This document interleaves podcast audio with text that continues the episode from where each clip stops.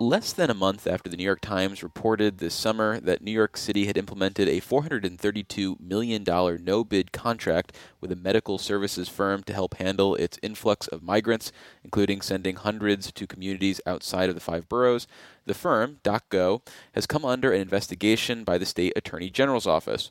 To understand how we got to this point, we're joined on the Capitol Press Room by Jay Root, an investigative reporter here in Albany for the New York Times, who's been driving the coverage of the government's response to this crisis.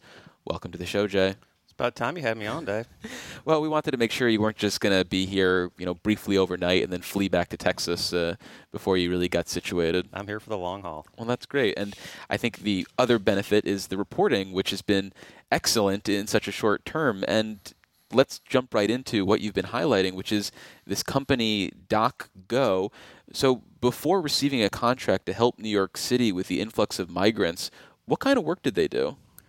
Well, they didn't have a whole lot of work in the migrant space. What really boosted their earnings a lot in New York was the pandemic. They DocGo is sort of like docs on the go, doctors on the go. It's a mobile it's kind of like Uber plus ambulance mm. kind of you know that's the way they they bill it as like a high tech sort of ambulance solution but they made a, quite a lot of money with also um, emergency contracts no bid contracts um, during the pandemic doing COVID testing and vaccinations.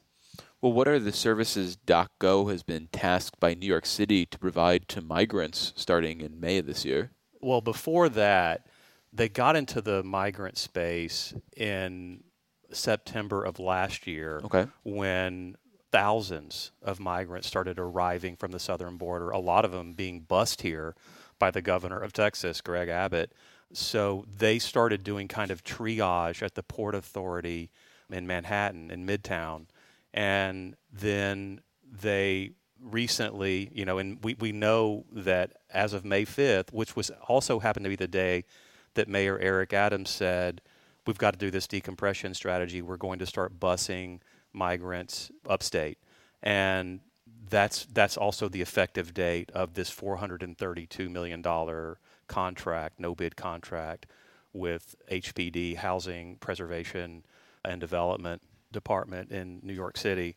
And they are tasked with sort of triage at the, the HERRCs, these emergency centers um, that are they're receiving migrants, these shelters, and the Roosevelt Hotel, which is the main intake center, the arrival center.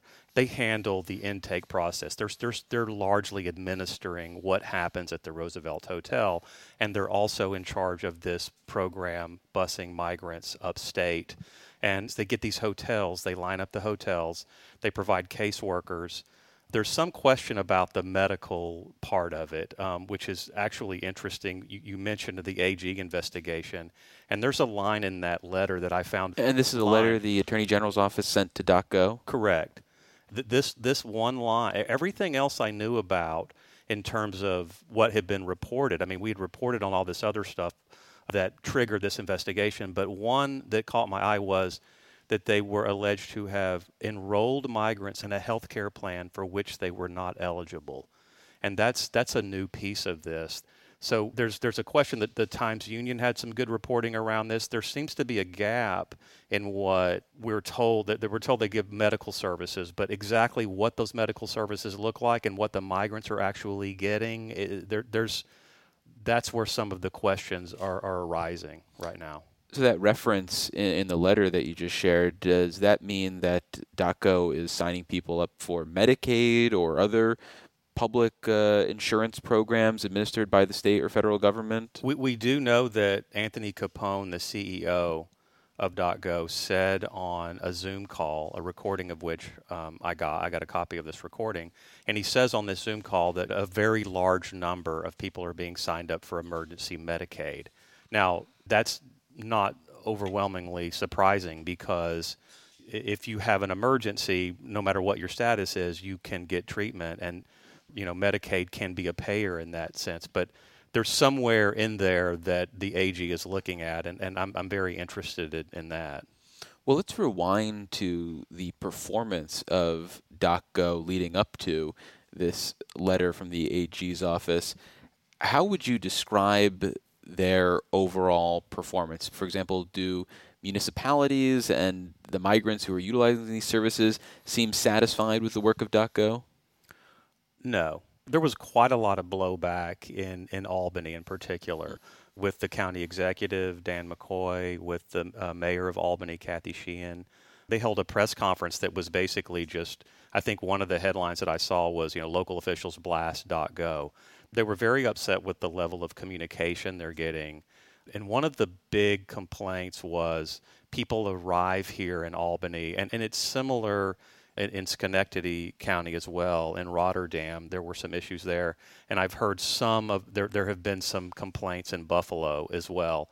But the big problem, or one of the big problems, is the migrants get on a bus in you know at the Roosevelt Hotel in Midtown Manhattan, let's say, and they're sent here, and people on the ground that are here to help receive them and try to help take care of their needs only get the most basic information. Like we've got 30 people on the bus, 20 of them are Spanish speakers, eight of them speak Arabic, and two of them speak Wolof, you know, for example. And they're men or they're, you know, what, whatever the mix, the, the, the sort of demographic is, but no names, no A number, you know, alien number that they get when they mm-hmm. cross into the United States that would help people begin providing service to them and, and figure out what they're eligible for and figure out what their needs are.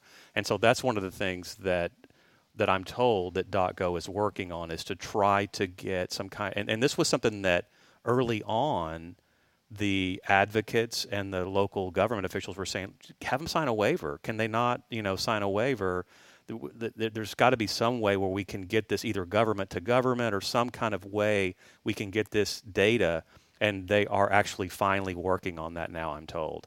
You heard a lot of complaints about food as well. I mean some of the people that i talked to just couldn't eat it and they're talking about changing the food vendors. People didn't have ways to get around to some of their their appointments whether they're doctor's appointments or they're trying to get to some appointment with you know ICE to check-ins or whatever, and they were having trouble with transportation, so people were left without that. People complaining about not being able to get medical care, despite the fact that this is a medical services company that is supposed to be providing some type of medical care. And, and again, the, the definitions of w- what they're actually doing, we haven't seen the contract. That's another thing, another big complaint. Kathy Hochul was trying, her office was trying to get the contract her Office of Temporary and Disability Assistance was trying to get the contract and they couldn't get it. And they said, you know, if we have to, we'll take other measures, whatever that means. That's what this agency said in correspondence to DocGo. And then my own experience, I think at the Ramada, I stayed two days at the Ramada where some of the migrants are staying, and, and that was quite an experience you want to elaborate on anything that stood out from that experience, especially as it pertained to interacting with people who were either hired directly by DocGo or subcontractors at DocGo or from migrants who had stories to tell about DocGo? Yeah, I mean, the, the thing that really came through is that almost everyone I talked to, like the well over 80% of the people that I talked to, the migrants that I talked to, said that they were basically fed a raft of lies to come here, to come to Albany. And you know, the issue is we don't know exactly who it was who told them because they didn't know who, who it was. It was some authority figure in New York City. You, the the number one thing they want to do is work. They want to work, and so that's what they were told. They were told that if you get on this bus and come to Albany, you're going to get help finding a job, and we're going to get you a job, or we're going to find you know you're you're going to get help getting a job, to get an ID, to get your paperwork your legal help with your asylum cases. And then when they came to Albany, none of that happened. That was the biggest complaint that I got. And then the other thing that happened when I got there was it, it was a very strange experience because I basically checked into the hotel, into the Ramada. You, uh, I don't know if they're still allowing this, but I was uh, just able to just book a room, and I, I walked in around I don't know 5:30 p.m. on a Thursday, and said, you know, I'm checking in. I go check in. I go uh, see migrants sort of milling around in the hallway, and I struck up a conversation with a Venezuelan migrant, and just two or three minutes into my conversation, a security guard came over to me and said, you know, who are you? What are you doing? I said, I'm Jay Root. I'm a reporter from the New York Times. He said, Well, I'm going to have to ask you to leave right, you know, immediately. And I said, Well, I'm staying here. And that was like really throwing a whole wrench into thing. He didn't, they didn't know what to do with me. And he was like, Wait right here. And after a while, I, you know, I kept waiting there. I said, Look, here's my business card. I'm going to my room. And if you need to talk to me, you know, call me or whatever, you know, and we'll see. And, and they based, they dispatched the um, security team dispatched two security guards and they posted themselves on either side of my door. And at one point, I was looking through the peephole and I saw a guy like down on the ground trying to listen to see if I was in my room. And they, they, they followed me around the entire time and, and, and told the migrants that they were going to be that they would be kicked out of the program if they kept talking to me. All of which is, is not true. I mean, none of that's true. The the, in fact, that this is in the letter from the AG in which the Civil Rights Bureau told DocGo to let them know within within five business days that they have quote ceased any efforts to impose limitations on migrants' movement or restrictions on migrants' ability to speak or interact with others. And this corroborates too what City Hall was telling me. Like, no, there's no rule that they can't speak to the media, but I can promise you at that at the Ramada Inn when I was there, they were under orders from Doc. They told me they were under orders from DocGo to stop me from interviewing people. Well, in addition to the State Attorney General's office, as well as the State Office of Temporary and Disability Assistance and the Hochul administration, are there any other government entities that should be sticking their nose into the contract for DocGo or the conduct for DocGo? For example, does the New York City Comptroller's Office have any sort of oversight of this contract and its implementation? They do. They they have they have oversight over one of the DocGo contracts, the main one that we wrote about, the 432 million dollar contract, because it's a city agency, and they and these contracts have to be registered. And then when they're registered, the comptroller has, I think, 30 days. I, I may be wrong about the time period, but they have a certain amount of time to review the contract. And they can't just go, you know, we don't like these contractors, we're going to say no. They, they, they have a very limited scope about what they can do, but they have to make sure that, that things were done correctly. Um, and that, I'm told that process has begun with the New York City comptroller, but we, we quoted Brad Lander, the New York City comptroller, saying that um, there needs to be more transparency here, and he's been critical of the basically the overuse of emergency procurement. Um, and you know, this emergency's been going on for over a year now. It was it was August one of last year that Eric Adams declared this an emergency, and we're still. I, I get it. It is. It it's, it's it does feel like there's some emergency type things happening here, but that's a long time. A year is a long time, and you do wonder: is there any way that you could start maybe competitive bidding now? And is there an expectation that bidding of a competitive nature would have produced different results, or is this type of challenge, the scope of this work, something where most firms are unaccustomed with it and are going to be overwhelmed with it the way DocGo appears to have been? It's a very good question. I mean, I think that one of the, the, the central criticisms that has come out of this effort uh, or this whole contract and these stories is that you have a, a company that did, really didn't have any experience in immigration issue matters. Now, is there a company that can do a turnkey like that? I'm not sure, but one of the criticisms that we heard was, well, why aren't you just contracting with, for example, in Albany, there are a lot of nonprofits that are in this space that do this kind of thing. And one of the big problems here, the, the one of the big problems that I see is that these people really need lawyers. That's that's one of the big needs, the unmet needs, and that's not. They're not putting a whole mm. lot of money into that. They're putting some money into that, and I, I, I, if I'm not mistaken, Governor Hochul recently announced that she was kicking in some more money for state money for to hire lawyers, and I know that they also do that in New York City, but the demand is huge for lawyers. The, these these asylum applications are very complicated, and it, a lot of these people, most of them, don't speak English or they don't speak English well.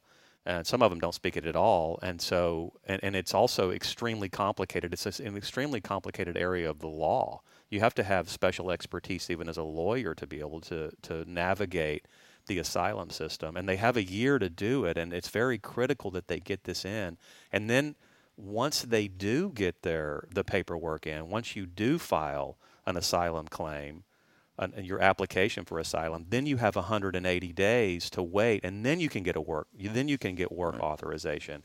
But it, until that clock starts ticking you know you, you don't have it. And and and so um, the I, th- I, think everybody sort of agrees. It, it you know the, from the. DocGo uh, local officials and advocates that that that if these people had work permits it, we would be talking about it would be a completely different dynamic well finally how has the administration of New York City Mayor Eric Adams responded to the controversy surrounding DocGo? Have they indicated any concerns of their own? Are they satisfied with the experience of DocGo, or have they been mostly silent about it?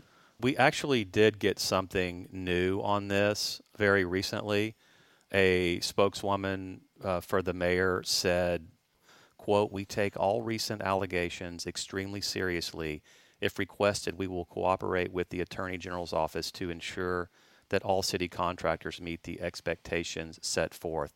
That was a little stronger than what um, Eric Adams said when we asked him about it. I think the day of or the day after our story published uh, in late July the first story on the $432 million contract. And he said, you know, I still have confidence in these guys. Like, you know, obviously we'll look at anything that needs to be looked at, but they're doing a good job and they helped us during the pandemic. Um, and, you know, we have a good uh, working relationship with them. So this was a little, this, this latest uh, statement from the spokeswoman was a little stronger.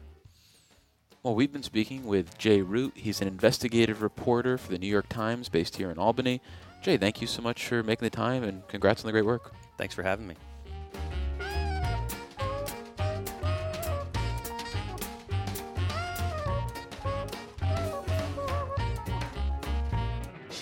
Support for the Capitol Press Room provided by the New York State AFL CIO, a federation of 3,000 unions fighting for working people by keeping New York State union strong. Visit unionstrongny.org for more information. Join us again for Capitol Press Room, a production of WCNY Connected, Syracuse.